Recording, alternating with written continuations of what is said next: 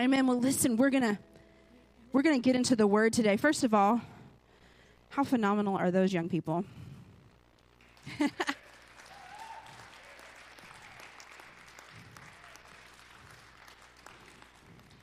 y'all that y'all that have been here for more than a minute, it's okay. Yes. That is Eden's voice. Little bitty twirly ballet Eden. And then she gets up there and sings, and it's like this deep, like, voice, man. And when you've held babies and then they lead you in worship, it's just that's what the Bible means that says if we can get it from one generation to the next, then it shall not perish. From one generation. One generation commends to the next generation the goodness of God, right? May we always be a church that does not have to look this way for the older people to lead us, but will gladly come in and let the young people commend to us the goodness of the Lord, right? I turned 39 this week. That's right. 39, right? I'm an old woman. That's right. I've, I've been a part of this church since I was 12. You remember, uh huh. You guys have lived through all my haircuts, all my um, tattoos. Some of you were not in support of some of those, but we're still here and they're not going anywhere, and neither am I. but man, it's just incredible to be at this point today. I'm, I'm up here for Next Generation Sunday. Um, and just thinking about how I remember when I was the next generation. Like, I remember being the one coming up, like my son did this morning, to do the welcome. um, and just remember how we continue to see these things move and grow.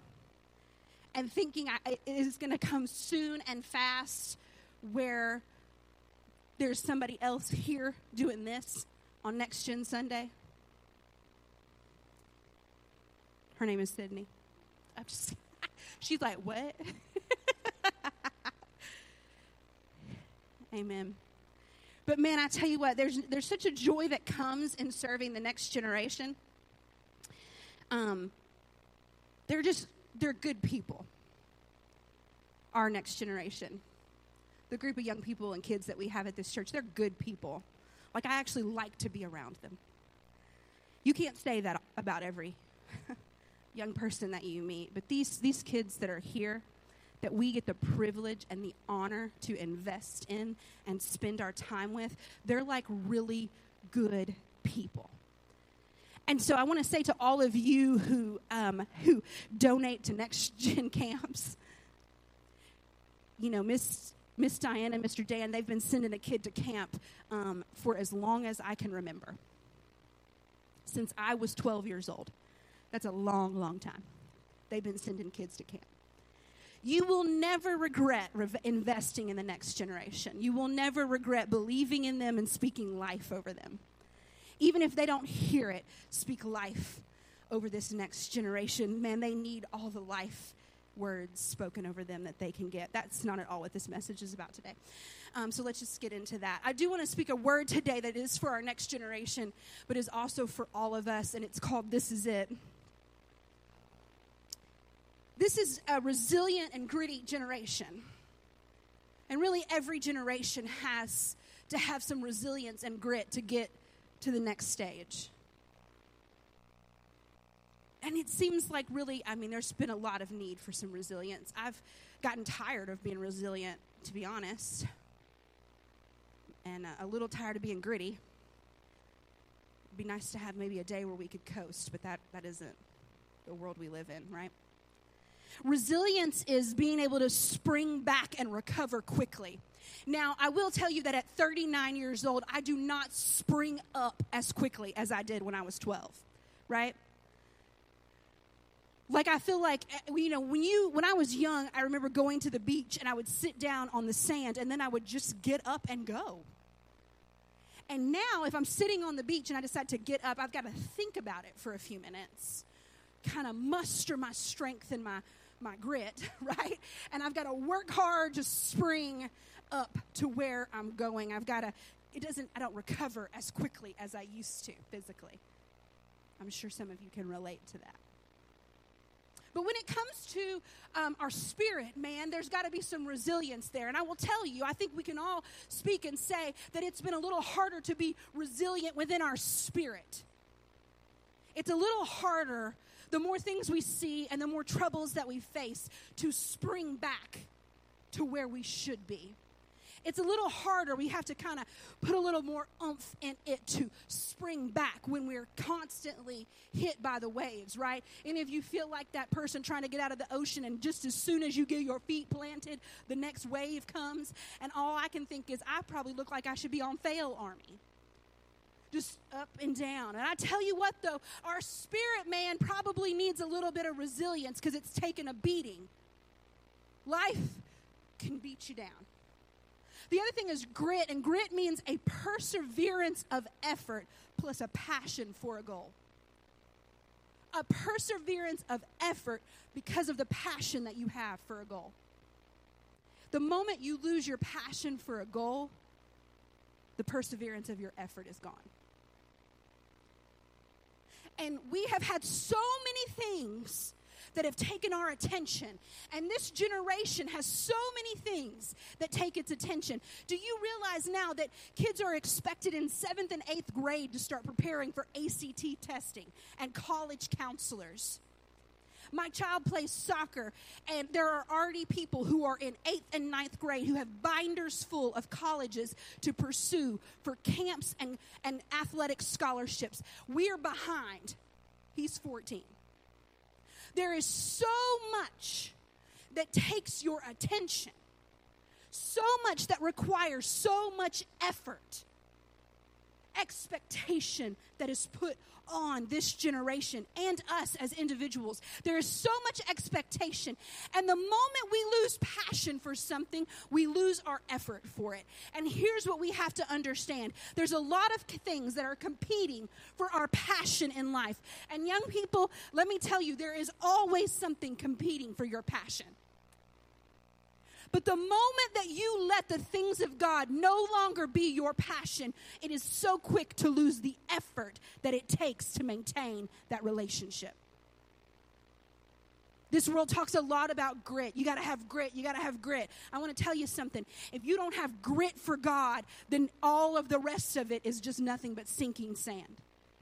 You have to have a passion for the things of God so that that passion can stir up your effort and drive to chase after the things of God.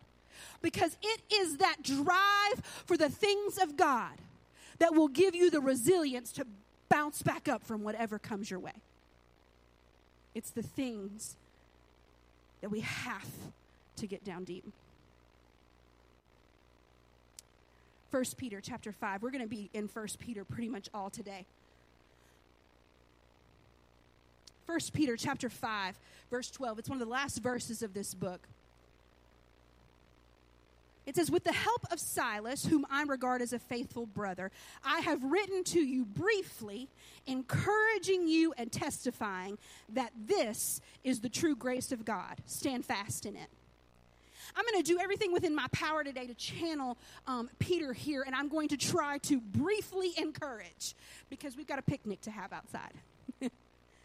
I want to briefly encourage you and testify that this is the true grace of God. Stand in it. This is it. We have got to know what the grace of God is so that we can stand in it. Because when we are standing firmly in the grace of God, then our resilience and our grit is there and it carries us through. And let me tell you something you will never regret a day that you spent serving the Lord. I regret many things from my life, but I've never regretted a day that I chased after the things of God. There are people I regret being in relationship with. There are situations that I regret being in. No age is spared regret. But I will never regret the days that I stood on the grace of God, that I was firmly planted in Him this is the true grace of God. Stand fast in it. This is it. So, what is it? The grace of God. I feel like one of the challenges to, the, to preaching in general really is to take something and make it make sense. It's part of being a teacher, right? You're given a concept and you have to have, make it make sense to people. Now, there are some concepts I never got photosynthesis. I still don't get it. I mean, I know how to explain it, but I don't really get it, right? There are some things that people tried to teach me. Quadratic equations did not stick. Uh uh-uh, uh never didn't stick, right? There are things that we are taught and we don't always, you know, keep them with us. But this is something that we have to get. The grace of God is a concept that we have to get, grab a hold of it, stand in it, be so confident in it that we can explain it and we can talk about it and we can know it. Because you cannot stand fast in something that you do not know what it is. You have to have an awareness of it. And there are too many young people in this generation who are walking away from church and walking away from the things of God. And I am confident that it comes from the fact that they never really understood what it was they were standing in. Because they were just given something that was their parents and their families, and they were shoved off in a kids' church room. And then they never had the opportunity to hear and really know what the grace of God was. So they never knew what they were standing in, and therefore they weren't going to stay in it. Because when you know something, when it becomes part of you, you don't lose it. It's there, it's with you. So, listen, young people and old people, we have got to get a hold of what is this? What is the grace of God? Today, I want to talk about the gospel of the good news, the grace of God. This is the very message that saved your soul one day at some point, for the majority of us sitting in this room, at some point, the grace of God snuck in, and all of a sudden, you got it. Do you remember that moment in a class where something made sense? Do you remember that moment where something that you were not getting, all of a sudden you got? Maybe it was a joke. Maybe it was quadratic equations. But there was that moment, right, when something made sense and it stuck. The grace of God, it needs to make sense to us so that it will stick with us. So let's look at what the grace of God is. This verse that Peter says, he says, This is the grace of God, so stand in it. So that means that he has laid out before he gets to this point what the grace of God is. So let's look at it. First Peter chapter 1, verses 3 through 9. This is a longer passage, but stick with me. Praise be to the God and Father of our Lord Jesus Christ. In his great mercy, he has given us new birth into a living hope. Say, living hope. Through the resurrection of Jesus Christ from the dead, and into an inheritance that can never perish, spoil, or fade this inheritance is kept in heaven for you, who through faith are shielded by God's power until the coming of salvation that is revealed in the last time. In all this, you greatly rejoice, though now for a little while you may have had to suffer grief and all kinds of trials. These have come so that they may be proven the genuineness of your faith of greater worth than gold, which perishes even though refined by fire, may result in praise, glory, and honor when Jesus Christ is revealed. Though you have not seen him, you love him. And even though you do not see him now, you believe in him and are filled with the inexpressible and glorious joy, for you are receiving the end result of your faith, the salvation of your souls. The first thing that the grace of God is, it is a living hope for the salvation of our souls. It is a living hope. And there are some phrases in here about the kingdom of God that remind us that it is not a thing of this earth, of this world. First, it says it is imperishable, it does not perish. That means that the hope that we have is forever. Nothing in this physical world is imperishable everything will perish. And so we must know that this living hope that we have, this grace of God, it never perishes.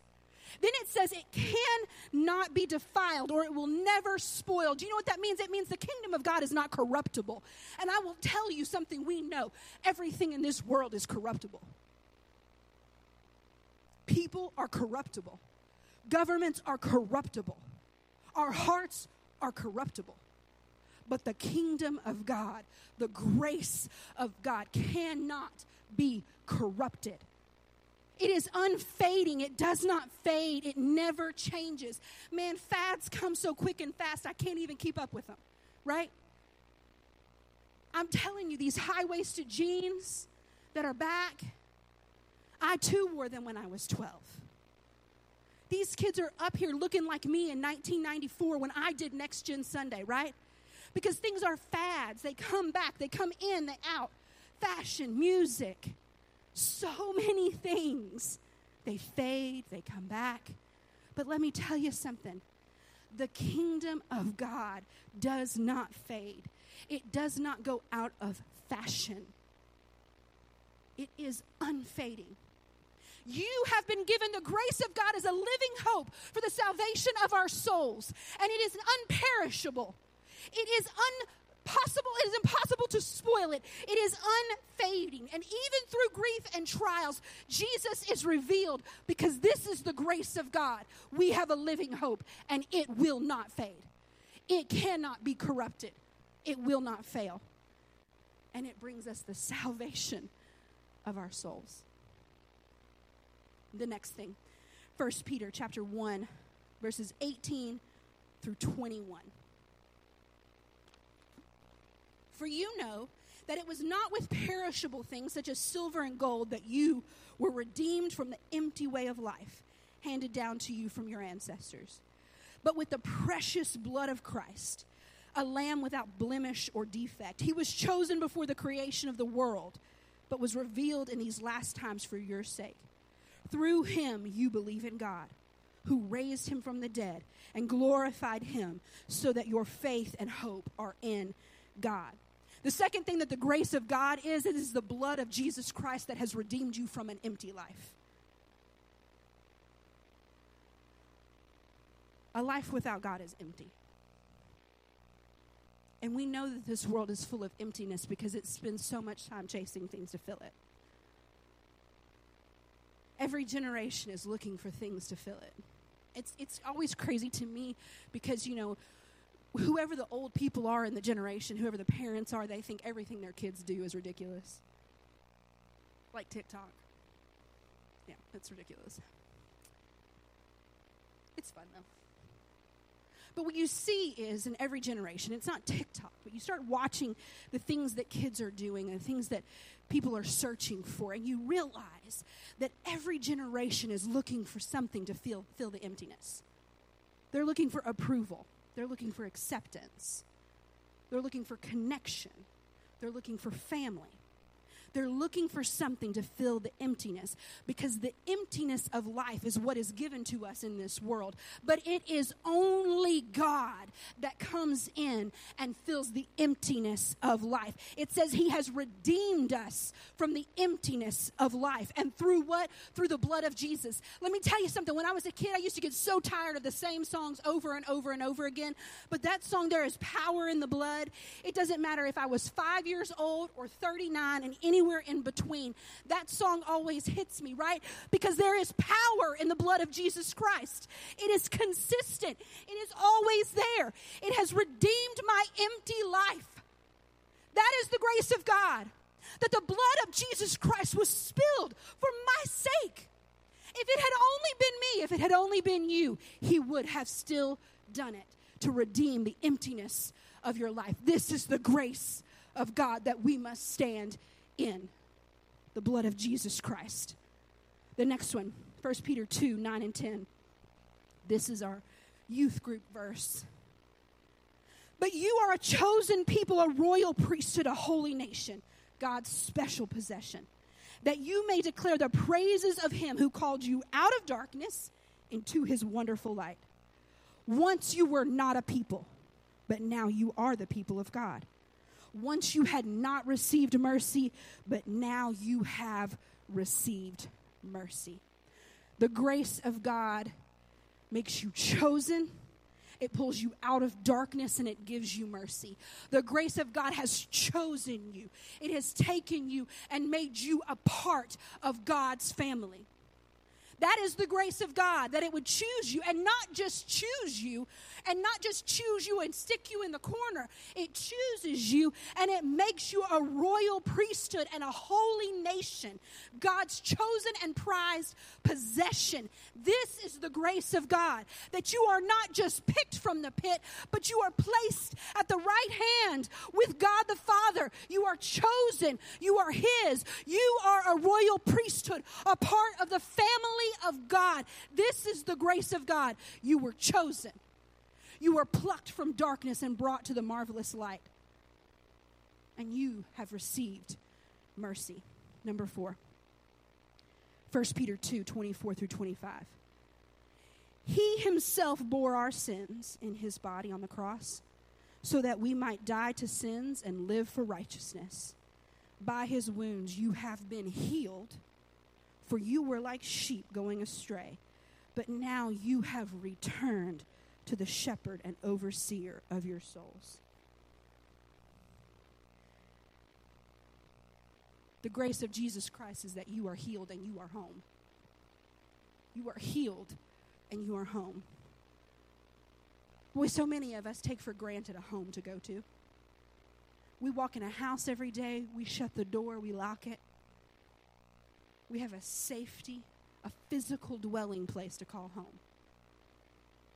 And that is such a feeling, right? To know that we have a home. But you have to know that your soul needs a home even more than your physical body does because your physical home and your physical body are temporary things, but your soul is permanent and it needs a place to live. And thank God for the grace of God that we have been taken and we have been healed and we have been brought home. The grace of God is a home for you. The grace of God is your dwelling place. The grace of God is the healing balm on your wounds and on your brokenness. The grace of God is where you are healed and where you are home. This is it. This is what we stand in. Number 5. 1 Peter chapter 5 verse 10. And the God of all grace who called you to his eternal glory in Christ after you have suffered a little while, will himself restore you and make you strong, firm, and steadfast. The grace of God, it restores you. It makes you strong and firm and steadfast. And yes, you have to suffer. We all have to suffer. The truth is, what we do with our suffering is up to us. Will we give it to God and allow Him to, in turn, make us firm and strong and restore us? That is the grace of God, that the troubles we face do not destroy us, but that through the power of the grace of God, they restore us, they make us firm, they make us steadfast. This is the grace of God. Stand in it. Number six.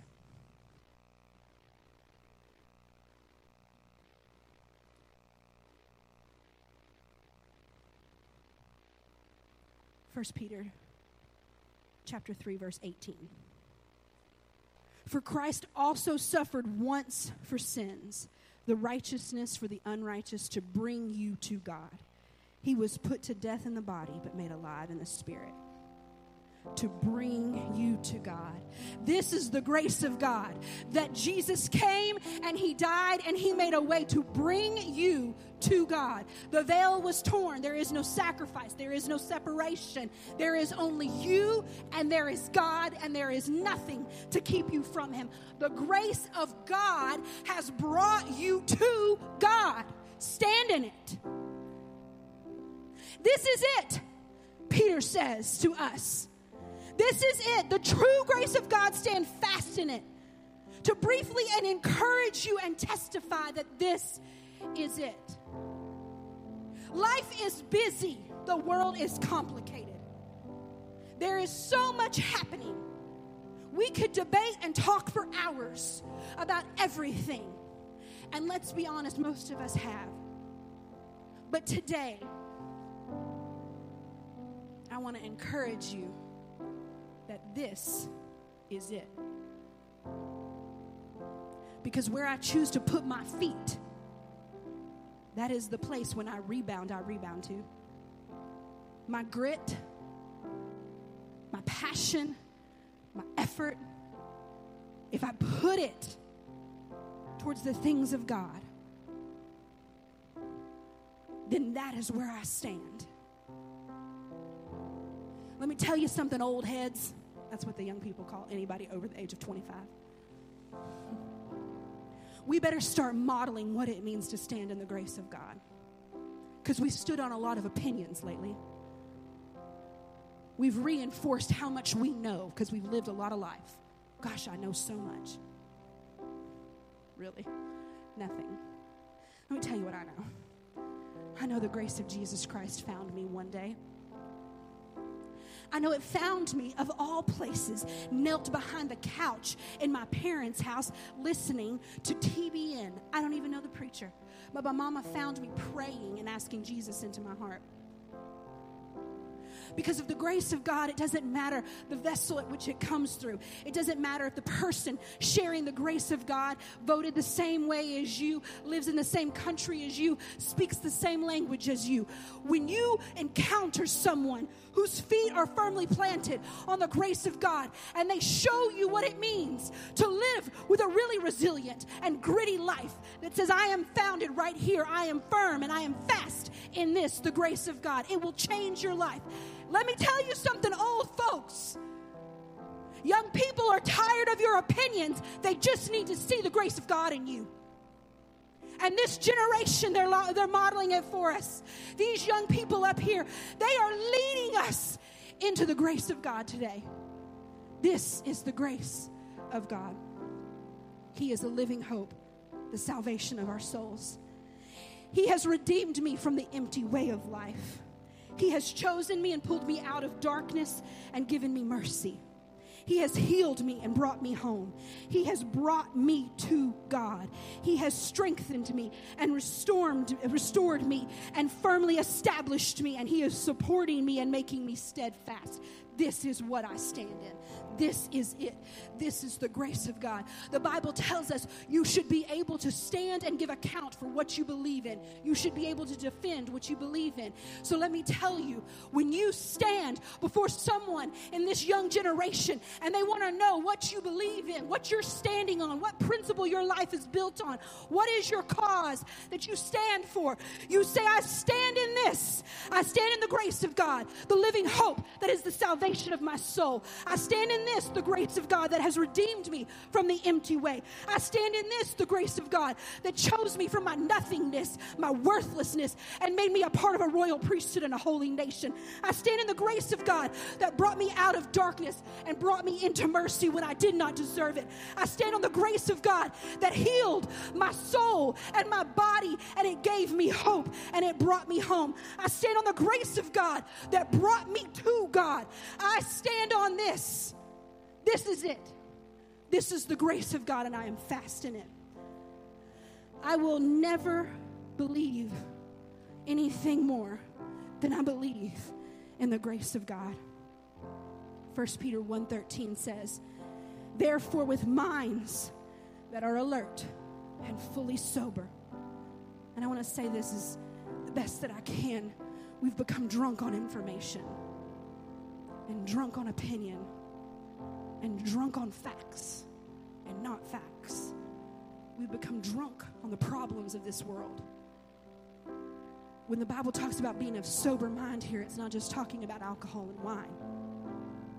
Because we can become absolutely tipsy from our own knowledge and opinion. With minds that are alert and fully sober, set your hope on the grace of God brought to you when Jesus Christ is revealed at his coming. Set your hope on the grace of God. This is it, and this is where I stand. I'm going to ask you to stand with me today. We're going to let these kids lead us in worship just for another minute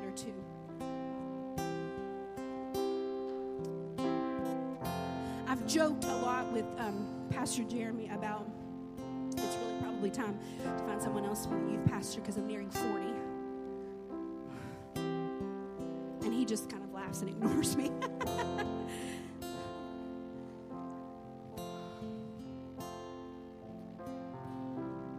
but um, in 2010, when I sat pregnant with Leo and agreed to become the youth pastor.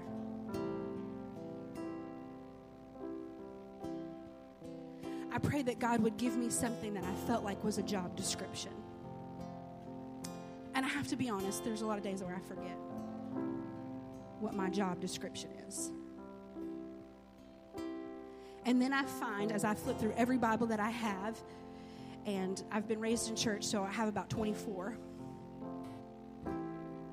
I go through, and this passage is underlined in every single Bible. And I don't even remember doing it. But it seems that the Lord keeps bringing me back to this. So, this is my job description, and it's yours, and it's all of ours who claim to stand fast in the grace of God. Because this is who God is, and this is what He called us to do. So I'm going to read to you my job description today, and I ask that you pray for me as I do it. And you pray for those of us who spend our lives pouring into the next generation. Because let me tell you something it is thankless and it is exhausting.